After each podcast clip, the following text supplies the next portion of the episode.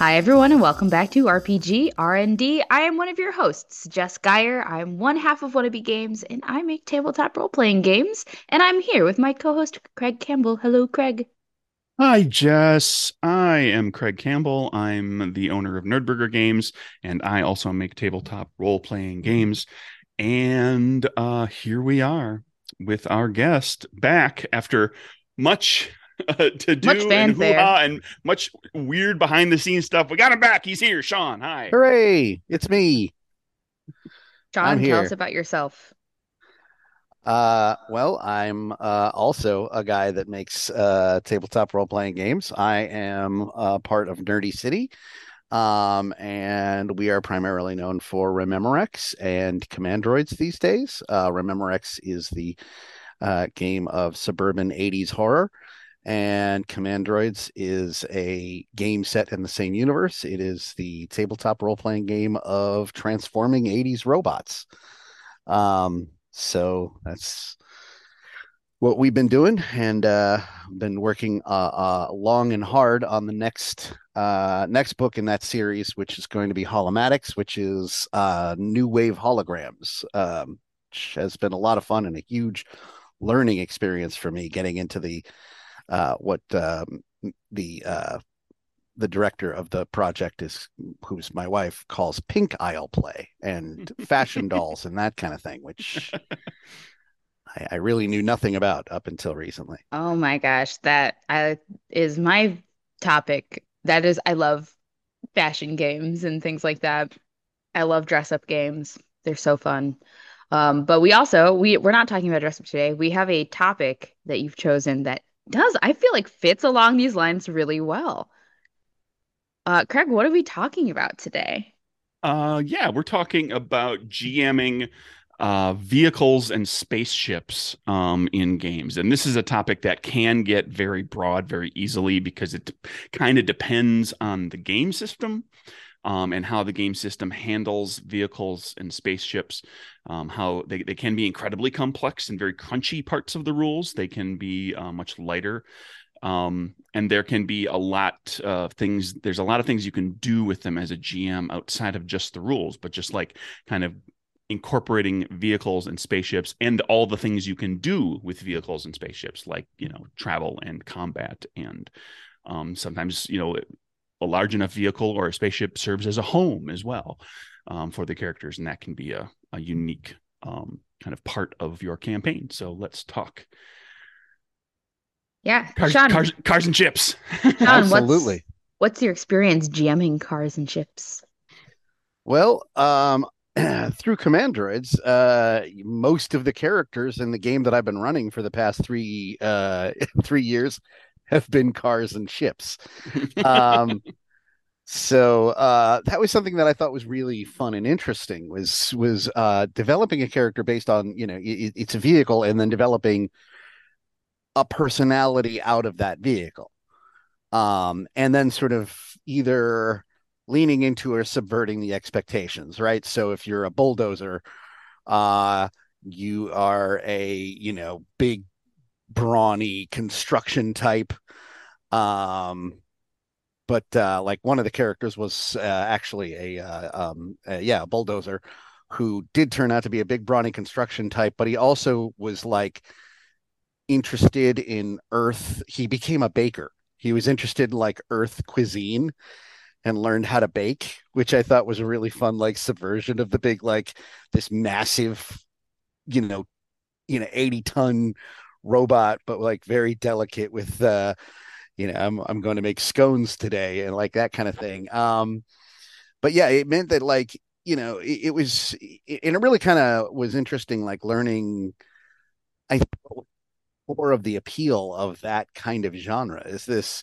tendency to look at a vehicle and assume it has a personality, and then to just assign it that personality because it turns into a guy. Uh, or, you know, an individual. I shouldn't say a guy. I meant a guy in the like toy sense of like, I've got a bunch of Star Wars guys. I didn't, I wasn't trying to gender any uh, robots here. um, but, you know, if you've got like, you know, the Lamborghini Countach, which is sort of your classic, sexy eighties supercar.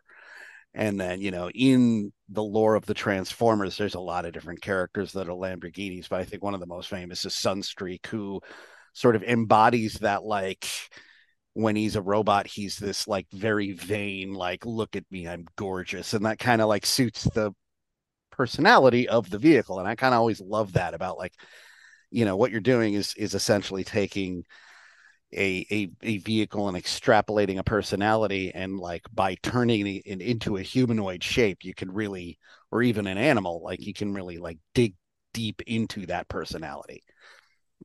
I, I think that's so important. Like if you if you want your vehicles to have an importance in the game, treating them, whether they are a character or not, treating them like a character with a personality can really bring out a lot of fun role play moments.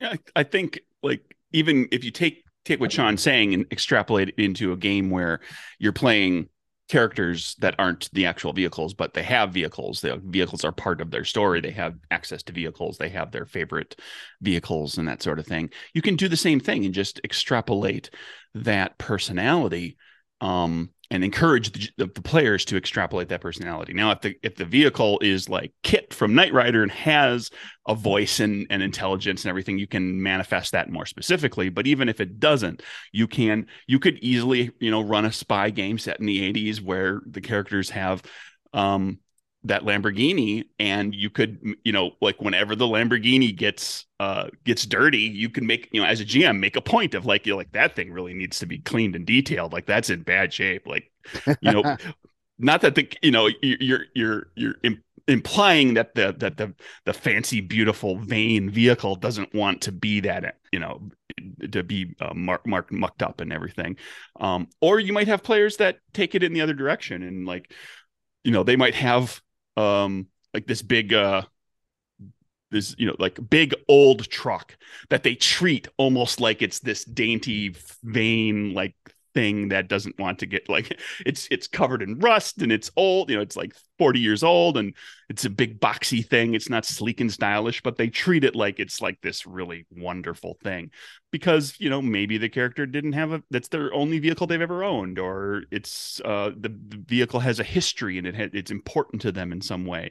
Um and you can, as the G M, help to embody that. Like that that might be, if, if vehicles are going to be an important part of play as a G M, perhaps ask the question, you know, what's the history of the vehicle? Ask the, the players to help kind of define that. Ask them if the if the if the vehicle has a personality, what kind of personality it has, and how how does your character treat it? Um is it purely utilitarian and it just gets you from point A to point B? Um, or does it, you know, th- does the character take special care of it? Or does the character use, um, like, you know, only, only let certain people work on it? Like, I wouldn't trust my vehicle with, you know, mm-hmm. these, these other, uh, at these other, at this other garage, like I'll let the other characters in the group work on it. And then there's this one mechanic. That's the only mechanic I trust with my, especially if they give the vehicle a name, you know, with my Dolores, whatever the, whatever the vehicle's name is. Name um, is critical. Yeah. Yeah. yeah. You can, You can you can build that sort of thing up, and then it helps to make the vehicle kind of more important, become part of the group. The vehicle can have its moments in the spotlight too, even if it's just having those moments by being driven or operated by other characters. Um, you know, it becomes uh, like this legendary thing of like, well, you pulled off this move in this vehicle that shouldn't have been able to do it, because you as a character are super skilled at driving and you had the, the vehicle tricked out just the right way. Um, but, you know, you can, you can build it that direction. Like setting aside the, the getting into the argument and the discussion about the lore, but the Millennium Falcon has a personality. Yeah, I was waiting for that um, to come up. I, I um, knew that was going to be part of it. And I, you know, there's and there's the whole discussion of it. You know, it did the it's the ship that did the Kessel Run in under twelve parsecs. And yes, parsec parsec is a is a measurement of distance. Um, and they've explained that in Star Wars lore. They've explained why that actually means something. Mm. But the point is that Han Solo boasts that as in as it something really remarkable. And that says something about the ship, and also kind of says something about Han um, as a pilot. But you can you can kind of speaks know, to their relationship. Yeah. And, and they have a very, very important relationship. I think that's they have that's, a very temperamental relationship with but each it's, other. it's it's a critical part of that story. And I think it's something that kind of gets yeah. overlooked is the fact that, like, you know, the Falcon is an important character in Star Wars.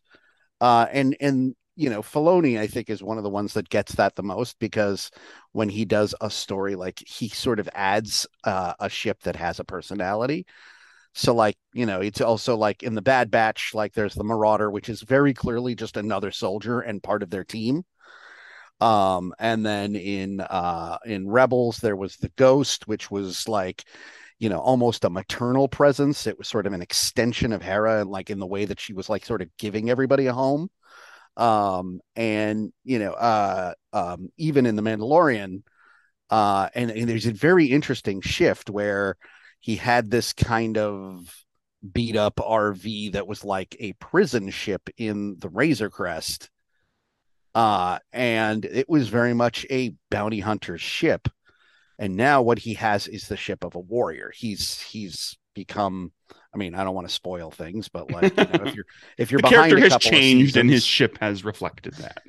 Uh, yeah, he's, he's, he's got a new ship, and it's much smaller and faster, designed to do very specific things that, you know, uh, but bringing in fugitives is not something it can really handle. Um, and I think that that's sort of uh, a, a reflection of a change in his, uh, in his focus, and a change in what the story is about.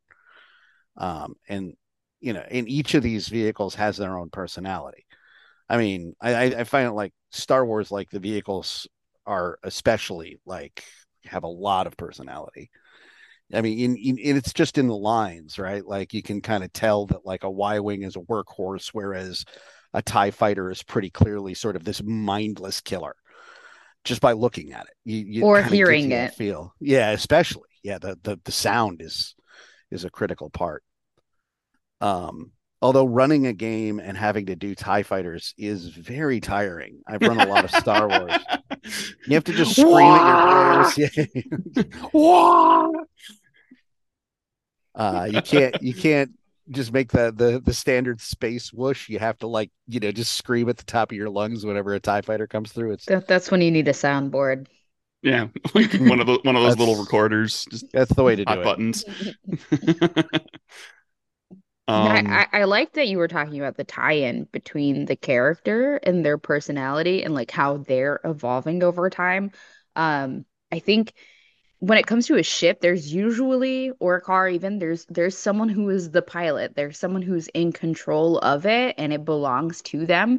I mean, there are there's a lot of media touchstones where like the ship is more of a collective thing that more than one person like is attached to. Um, but for the Millennium Falcon, it's certainly Han's ship, and um, we can see like he's like this scruffy, he's a scruffy looking nerf herder. So is the Millennium Falcon.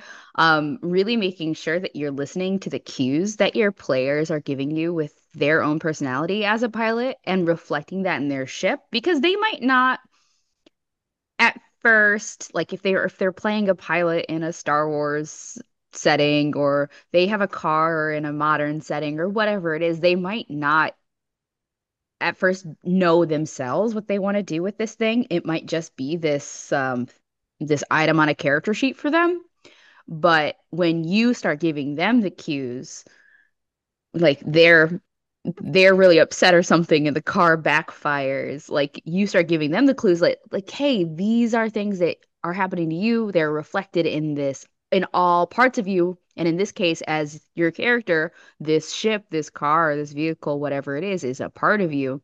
Um, can expand their, their own creative freedom as well. And really, again, I think it leads to a lot of really good character moments. One of my favorite moments in, in Star Wars is when um, it's in Empire Strikes Back, and Chewie is pulling random stuff out of it's seemingly random stuff out of the Millennium Falcon, and Han's freaking out, and they're having a little argument. One of my favorite moments is is this moment with the Millennium Falcon itself. Um, and those are the cool moments I strive for when I'm a G M. um, my favorite is when the ship doesn't work. Um, right.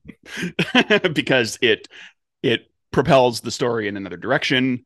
Um, it's a great tension moment. Like, you know, I'm just thinking of like when they're firing up hyper, you know, hyperspeed and, and it wah, wah, wah, wah, wah. Yeah. And it just, oh, come on, you know. Um, and, uh, you know, if, if, if, and that, that's like when I referred to the Falcon as, you know, they they have a temperamental relationship. They kind of, you know, they're at odds with each other on occasion, even though the, so, the, the Falcon doesn't have a, a voice or a mind in that respect. Um, You know, there's there's certainly vehicles and ships that in, in different types of games that do, where you might go so far as to be there's an artificial intelligence, or there's, you know, like the voice of the computer. Yeah. Um, the personality of the computer that can be brought forward too. With and the, yes, uh, with you know, the Falcon, you can you can build that too. There's a there's a really fascinating like sort of cinematic legacy, right? Because at the time that like Star Wars, or uh, for us old heads, Star Wars, but but for, you know, most people, A New Hope, the first one that was in theaters. Um, the time that that came out, there was sort of this obsession with trucking uh, in the seventies. There was this like, this. yeah, yep. it was trucking really, and C B radios and C B radios and try. And there were a lot of trucking movies. So there was like Convoy and B J and the Bear and all these movies about truckers. And there's sort of a similarity with these like truckers that have to kind of make their way through barricades, and like there's some scruffy looking smuggler. I mean, like um, uh, uh, Smokey and the Bandit is, you know, so I think probably the most famous example. Uh, like the movie Smokey and the Bandit is uh, about um, uh, smuggling uh, Coors, because back in the seventies, he couldn't get Coors east of the Mississippi, I think. I don't really know the details of who it's a smuggling, but yeah, it's it's a smuggling road movie. Yeah, and then like uh, the idea is that uh, the reason that um, uh, that uh, Burt Reynolds' character has this like souped up Pontiac is that he's there to like piss off the cops, so they ignore the truck.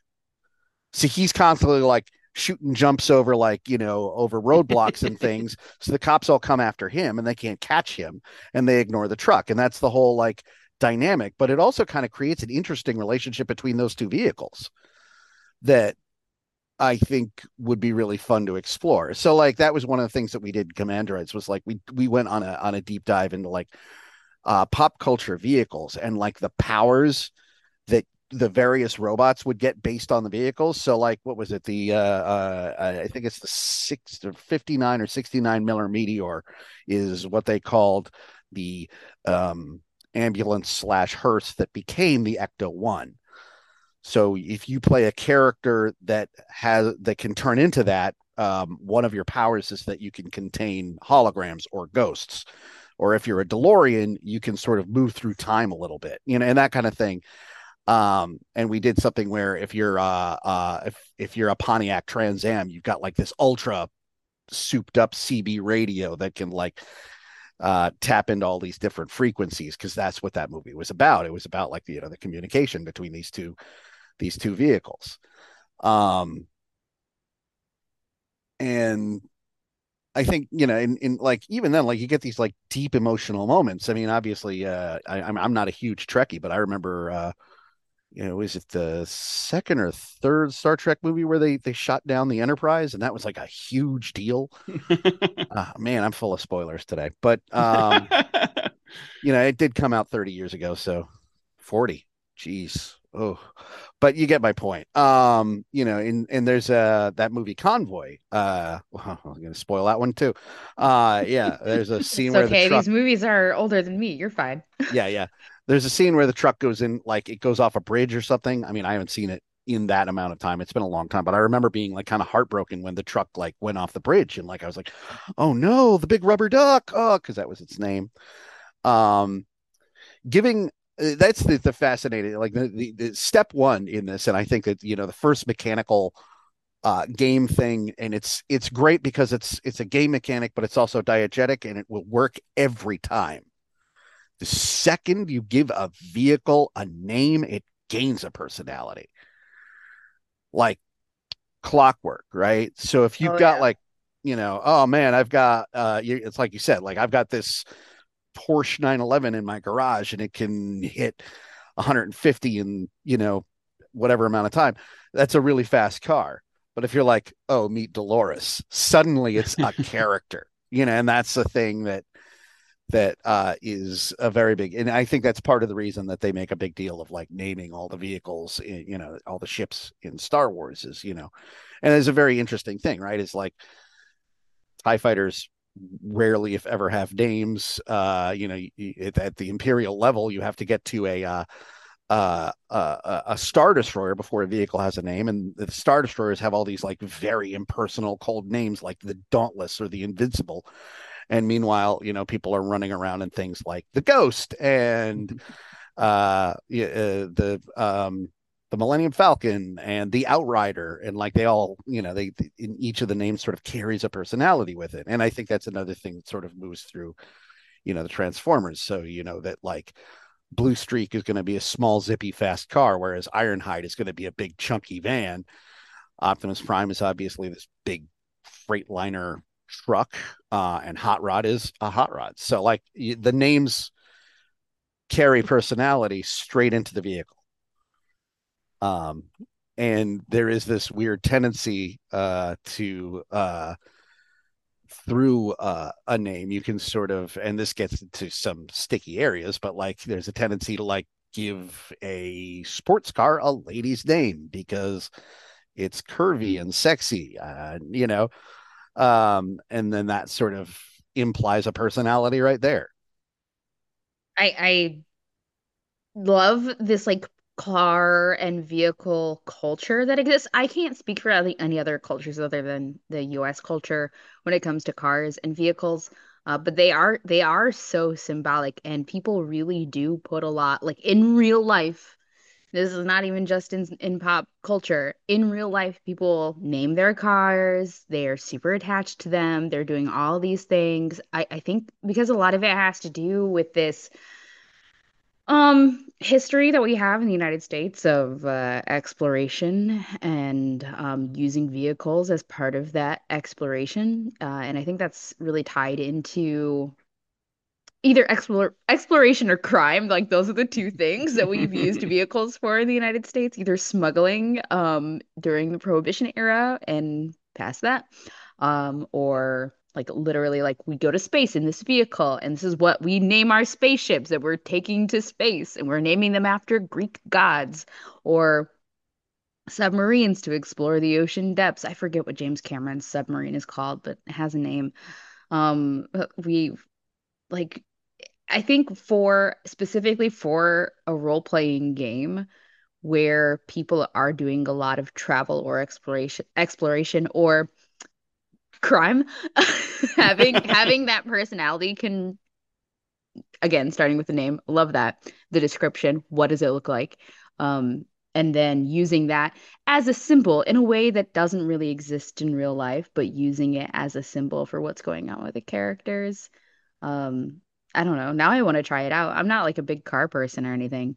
I had fun when I when I G M'd Command Droids. Um, it was really fun for me to try to describe cars. Um, when I had just done a little research before I G M'd to like, okay, what's a car do? What do they look like? What's this kind of car? I had to do a little looking up when I did uh G M Command Droids. Um, but if you like cars as a G M, I don't know. It seems like a natural thing to There's want to do. Fascinating. Like one of the other things that, you know, we have a long history of in this country of uh, named vehicles, mm-hmm. and like important named vehicles is, of course, war.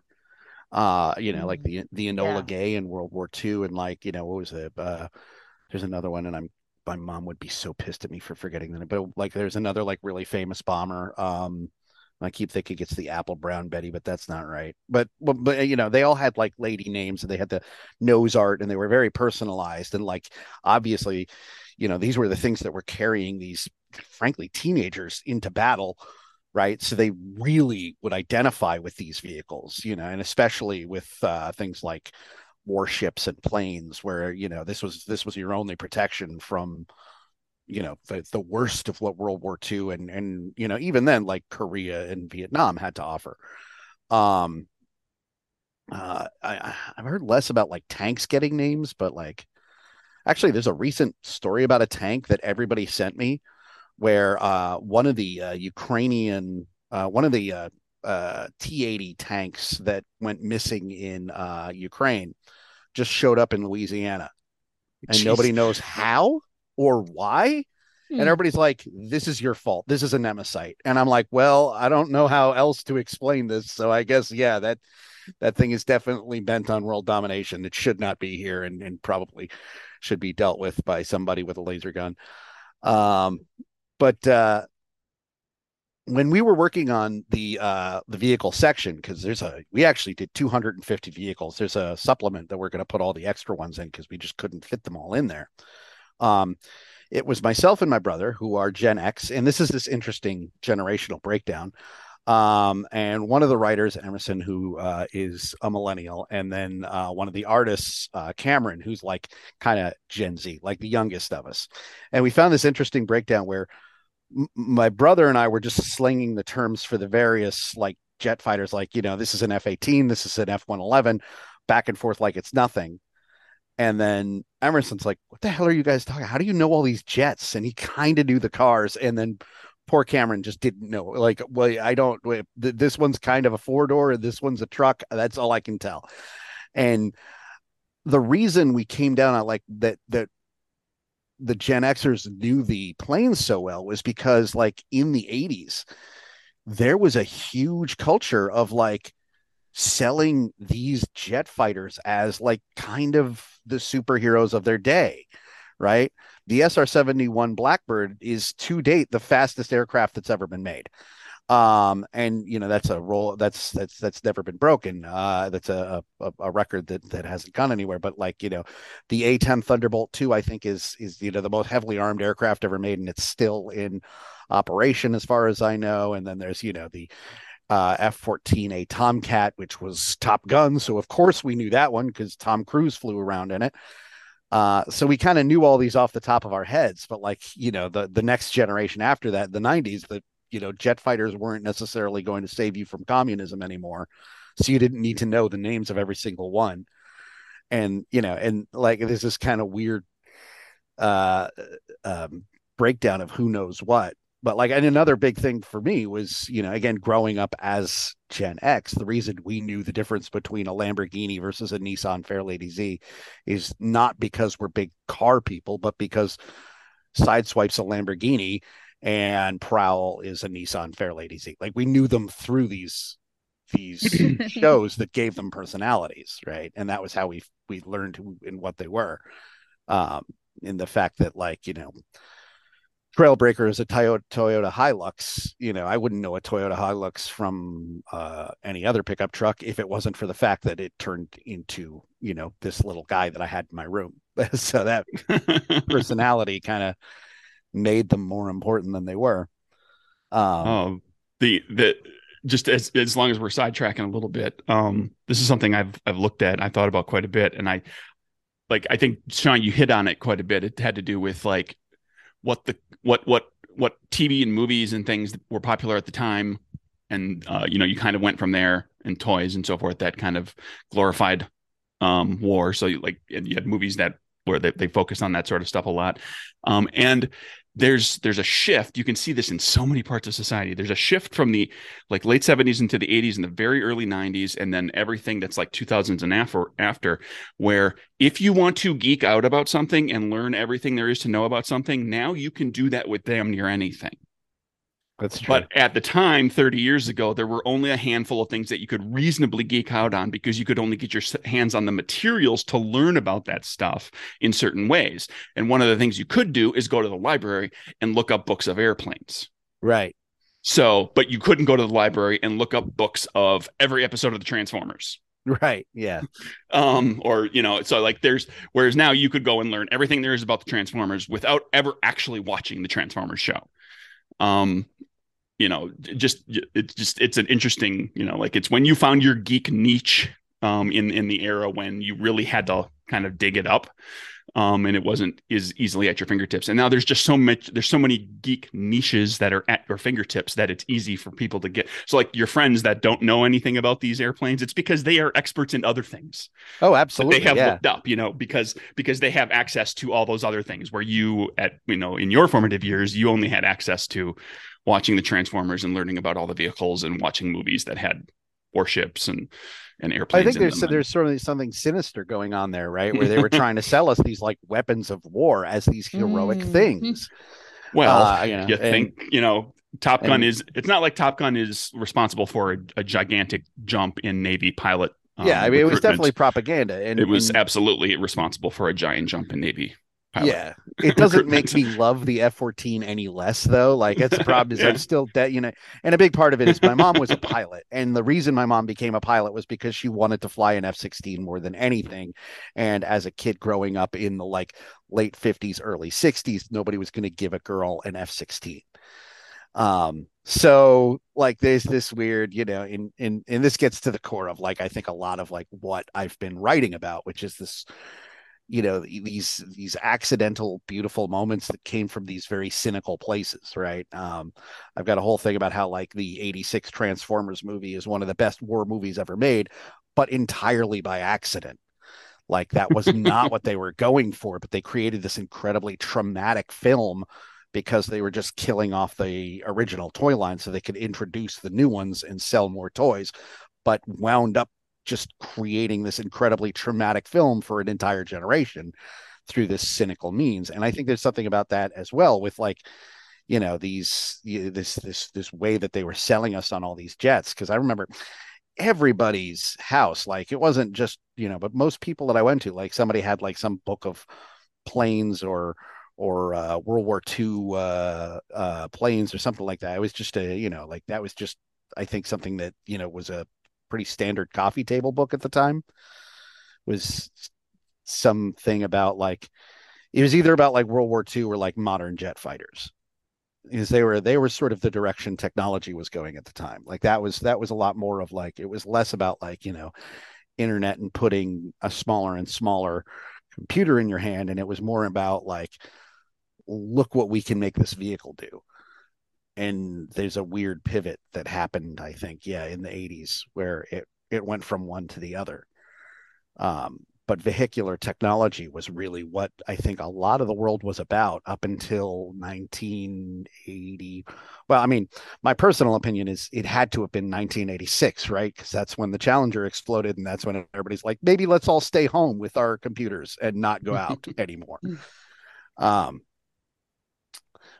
But yeah, you're you're absolutely right. There's there's you know there's other things that you can like really dig into, uh, but there was this tendency to sort of push you know this this this concept of like high speed engineering as like the wave of the future, that I think kind of died out in the eighties and probably started in the fifties. And yeah, they were really experimenting with some weird stuff back then. I think that this whole conversation is very fascinating. Um, we have been talking about it for forty minutes. We're still talking about we're still talking about vehicles and, and ships and all of that. Uh, but I wonder if we could pivot a little bit into, because I think you've touched on it already. Like, how can we incorporate them if we want to into our games as game designers? And Sean, you mentioned like kind of the be- beginnings of that, like knowing all of this stuff and kind of being immersed in this culture that really emphasized knowing what these ships are or cars are, knowing what these planes are, uh, what these fighter jet fighter jets are. Um, if I'm interested in putting a spaceship or a car or something like that into my game, what do I need to do? What should I do? I remember reading something from one of the old Palladium games that I, I remember like just blew me away. Uh, I was in one of, uh, I think it was Heroes Unlimited, but I'm not completely sure. Um, I grew up with Palladium instead of Dungeons and Dragons. So that was like my like overly crunchy, like starting game system. And then I had to kind of divorce myself from like, maybe a character sheet does not need to be three pages long. What? Uh, but, uh, I, I, I still have a, a, a deep love in my heart for Palladium and everything they do. And, and I, you know, I, I would love to run a Rifts game or something like that if anybody wants to.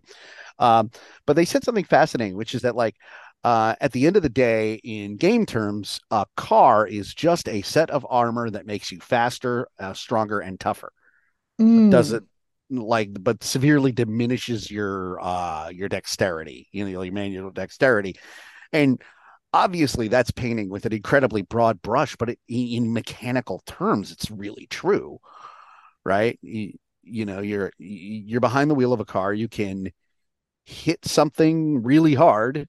You can go really fast, but you can't pick up a test tube full of chemicals. Like, and that's that's really what it's. I mean, it's it's the core of what you're doing is is it's making you go a lot faster. Um, and so. In terms of like those mechanics, uh, yeah, you you um, you're sort of operating at a different level. Um, the other thing that Palladium did that I thought was utterly brilliant was, and then I mean, obviously it got way off the rails very quickly. But if you look at the original introduction of the concept of mega damage in the first Rifts book and in um, the Robotech books, it was brilliant. So, you know, they had the, you know, for those that haven't played it, they had the the original concept of like uh what they called structural damage capacity, which was just hit points. And they had like this weird thing where you had structural damage capacity and then your hit points. And it was sort of like when you're like playing a video game and you're down to just like the red part of your health bar, that was your hit points. Like you're, you're about to die if you're in your hit points at all. Before that, you've just got structural damage capacity, which is how much hits you could take. And the idea was that inanimate objects did not have hit points. They just had structural damage capacity, or S D C. So, you know, uh, a, a small shack might have like two hundred S D C, and uh, a milk crate would have like fifty S D C, and like, you know, it's, it's just a way of, you know, giving hit points to things. Um, and then they were like, well, uh, you know, you could sit there with a baseball bat and wail on a, uh, on a M one Abrams tank all day long. You're not going to do anything to it. You will change this tank in no conceivable way. So they had this mechanic that was mega damage capacity. Each one point of mega damage was a hundred S D C. So you could have weapons, and it sort of like meant that if you were like doing combat at a vehicular level, it was, everything was escalated. And then Rifts kind of made everything mega damage, so then it didn't really matter anymore, which was kind of a shame.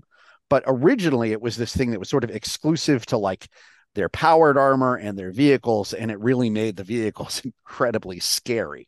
And I loved that mechanic of like, yeah, this thing, you know, if uh, somebody shows up in, you know, power armor, you could just sit there and unload your your your handgun on it all the time, and it's not going to do anything, because that's how a tank works. Um, and I wanted to reflect something kind of like that in Command Droids, where they, the the the Command Droids actually operate at a different damage level than the humans. Um, Obviously, our mechanic system was really different, but like it was inspired by that. Uh, and that's something that I, I think is a fascinating part of vehicular combat, is that like it is this this escalation all of a sudden, uh, especially if you're dealing with a weapon of war, something that has guns or missiles on it designed to, you know, attack enemy bases. Like, it's scary enough if somebody shows up with a gun to kill you. But if somebody shows up with a jet fighter to kill you, they mean business, and you should react accordingly. Uh, if there's there's a lot more damage output that is, you know, potentially going to happen there, and I don't really need to say that. Obviously, if somebody's got a tank or an A P C, they're going to be able to do a lot of damage. But like that's the question is, how do you reflect that mechanically without just getting into silly numbers where it's like, oh, I'm going to roll two hundred D six for this surface to air missile uh, and count it all up to see how much damage it does. Like, you kind of got to escalate. Yeah. Keep it in perspective. I, I think obviously if you're going to include something like a surface to air, mi- what did you say? Surface to air missile? Regardless, yeah. If you're, you're going to include tanks and and fighter jets in your game, you are expecting these vehicles to be involved in combat. You should consider how that's going to work vis-a-vis a person with a gun um or their fists or whatever it is. Um but if you, on the other side, if you have combat in your game and you have, you know, you have damage, you have you have hit points, you have armor or whatever, and you add a vehicle into that, even if you're not intending the vehicle to be used as a weapon of war, they're going to do it. So you should also plan accordingly. Like, as soon as you give a player a car, they're going to want to run someone over with it. That's what's going to happen. So you need to be prepared for that, I think. Um, so you're not kind of leaving it on the G M to decide, like, oh, how am I? Oh, there's no rule for this. I don't know what to do. Um, like... And as as a corollary, as soon as you put people behind the wheel of a car, in order to stop the opposing car, you're going to want to shoot the driver. Yeah. Yeah. So, or the tires. Like, go, go, or, the, go, or tires. the tires. Go past everything else that you could possibly do to the vehicle, structurally damage it, you know, drain it of fuel, you know, whatever, flip it over, um, lose it in a chase, whatever. You'd be like, well, if we just, you know, shoot out a few tires or we shoot the driver, that's the end of everything. And that's something that I actually faced when I was dealing with chase rules for um, for capers. Um, which I, I included in Capers Covert because that's like the the spy, the, like the James Bond version of the game, um, sixties super spies and superpowers. Um, and so, but it, you know, like for the purposes of the game that I was creating and the supplement that I was building, um, like blowing up a car or destroying a car completely to the point of it not functioning at all ever again, um, and killing all people inside wasn't what I was going for. So that's one of the questions you ask yourself when you're dealing with vehicles and ships is like, how are you going? What, what's, what's, what are you doing with them? Are you looking to shoot down jet, jet fighters and they're going to like crash and explode and that's it? It's completely gone. Or are you looking to do a chase sequence where you're like, I just want to resolve how one vehicle gets away from another? And so I've dealt with that a few different times where it's it's the game is never built around destroying the vehicle entirely. It's about um, win, uh, scoring enough successes on a track that ultimately allows you to escape if you are the one being pursued, or for you to catch the person that you're pursuing if you're the the, the pursuer. Um, and so and so the different things that you can do in order to do that are all sorts of different maneuvers, and like shooting, like one of the things I incorporated into the rules was shooting the driver is there, but the driver is also surrounded, like, as Sean said, armor. Um, they are, they are very well protected. So I, I adjusted the rules in such a way that like shooting at the person, um, who's driving will get you closer to stopping, you know, to winning the chase, whether it be catching the person or, or fleeing um, successfully, but it's not like, it's not inherently like, like you do it one time and boom, we're done. Like it's like, it's, it's all part of a process of building enough points up on this track to be able to, and that, that allows the rest of the team to contribute. One person can be, you know, trying to take a, um, Uh, the, the gas tank or or or disable the vehicle in some other way, or the tires, or the, the driver can be um, attempting to maneuver um, the the opposing vehicle to go down the, the wrong road so that you can slip slip away and escape or whatever, right? There's different things that you can be doing. So, you know, that that that was like my big takeaway that I came out of, you know, generating rules for vehicles, um, specifically around chases and combats that are taking place during chases.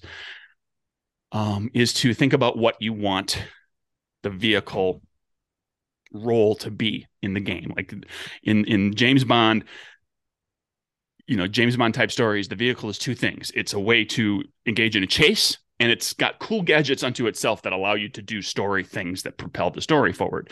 Um, and occasionally it does blow up the bad guy's vehicle or whatever, but, but that's, that's, you know, that's secondary to what what you're really looking at, because ultimately what it's allowing Bond to do is to do cool gadget stuff and to catch somebody or get away from somebody. Um, there also, so yeah, also, you just you, you approach that. Take, think of think of that and and start from there. There's also some non-combat or chase scene roles that a vehicle can play, such as travel, um, like getting the characters from one place to another in a faster amount of time and a safer amount of time.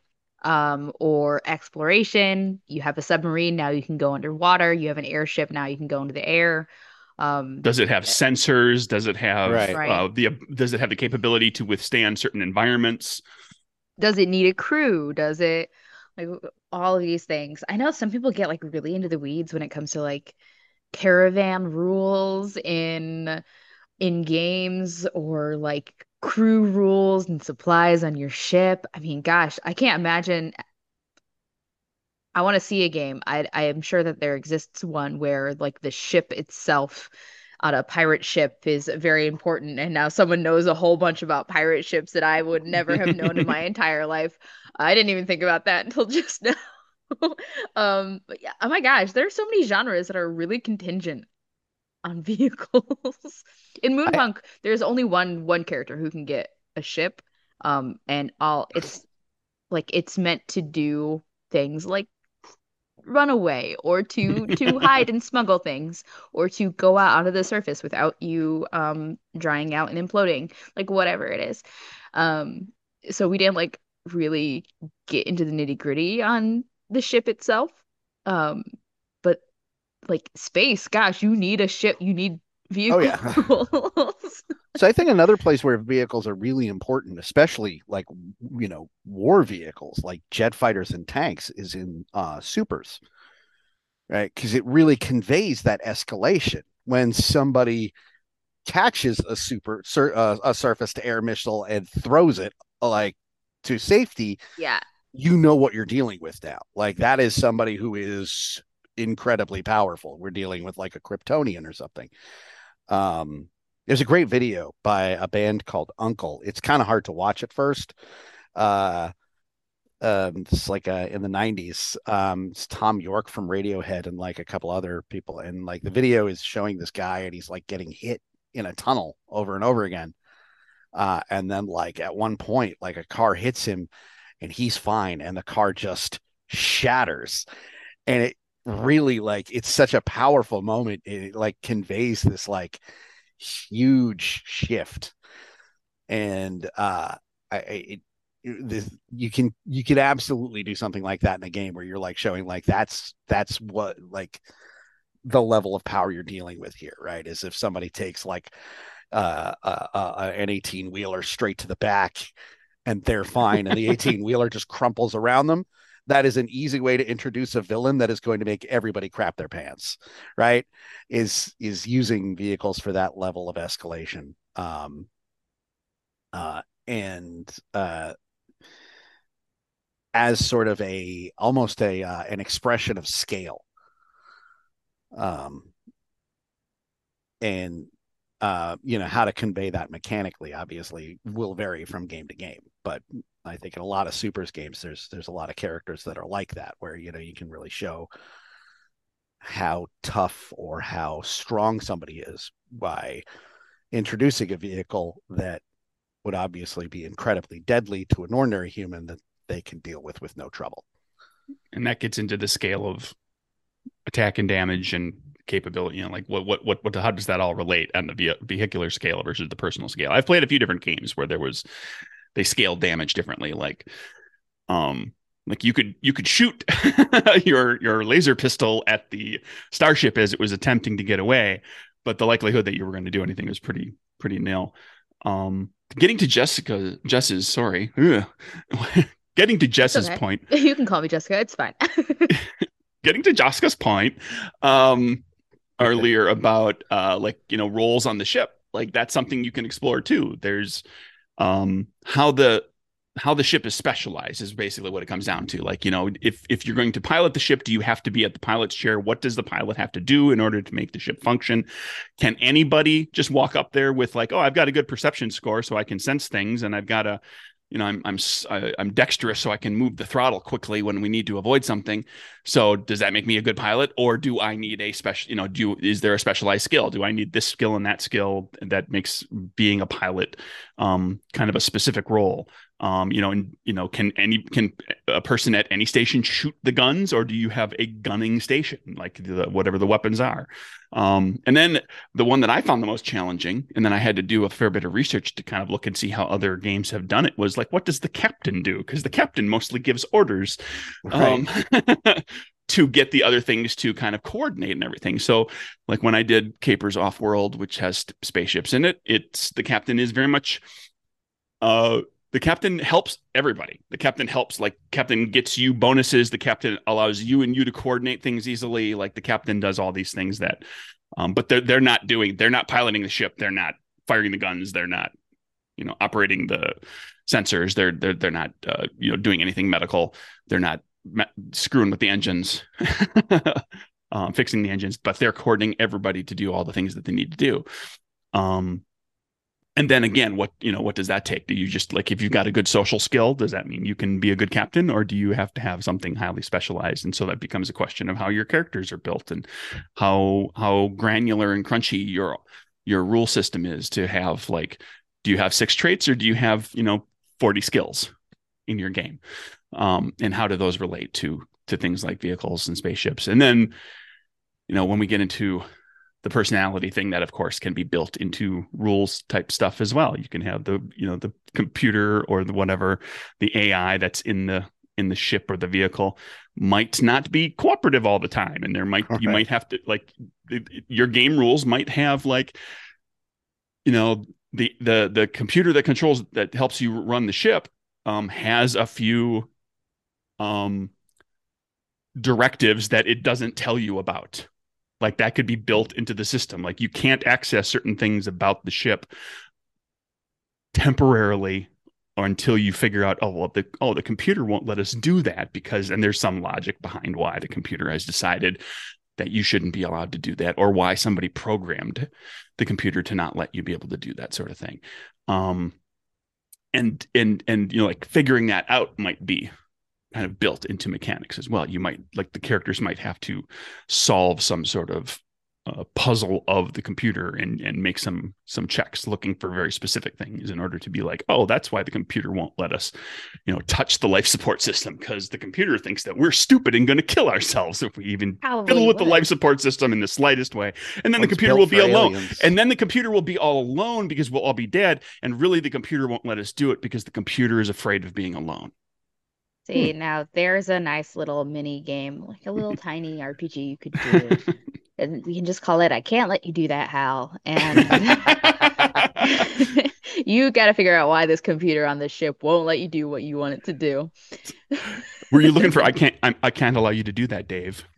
Yeah, that's that's what that's, I did mean. That's okay. That's okay. We we knew what you meant, but I love that line. Yeah, that's it's, revenge it's... for calling me Jessica earlier. Like, what the hell? Um, it's been uh, a fun conversation about ships and cars. I really want to, like, experiment a little bit with vehicles and vehicle rules now. Sounds sounds like a fun time. Um, I again, I don't know anything about cars, so I'd be happy to help. um, well, thanks again, Sean, for joining us today. Happy to do it. Had a lot do of fun. Have, uh, do you have anything you want to promote, or any place we could find you on the internet? Um, well, uh, Command Droids is available now at Drive Through R P G. Um, and, uh, we're going to be, you know, doing the summer con circuit. We're definitely going to be at Gen Con. We might be at, uh, Origins, and, uh, hope to see you there. Awesome. You can find me on Twitter and Tumblr at, at Josca, and you can find my games on Drive Through R P G, or on itch, or at wannabe games dot com. And you can find me at Nerdburger Craig on Twitter and Mastodon Dice Camp. Uh, the website is nerdburger games dot com. The games are up at Drive Through R P G. Uh, right now, there's a Kickstarter for What Is Light Without Dark that is going on. That is a supplement for the Emmy Award-nominated Good Strong Hands, uh, with getting award getting nominated for an award. Um, for that game, a couple of them, uh, I decided to fast track a supplement, and it's finally coming to fruition. Um, so you can go check that out. It's all about things that are hidden or lost um, over the years in uh, during the fight with the void as the characters try to save their world from being destroyed. Uh, thank you to our opening and closing theme song, which is Avel by Steph Sachs, licensed under Creative Commons. Thank you, Steph Sachs, and thank all of you for listening, and we'll see you back here next time. Bye-bye. Bye.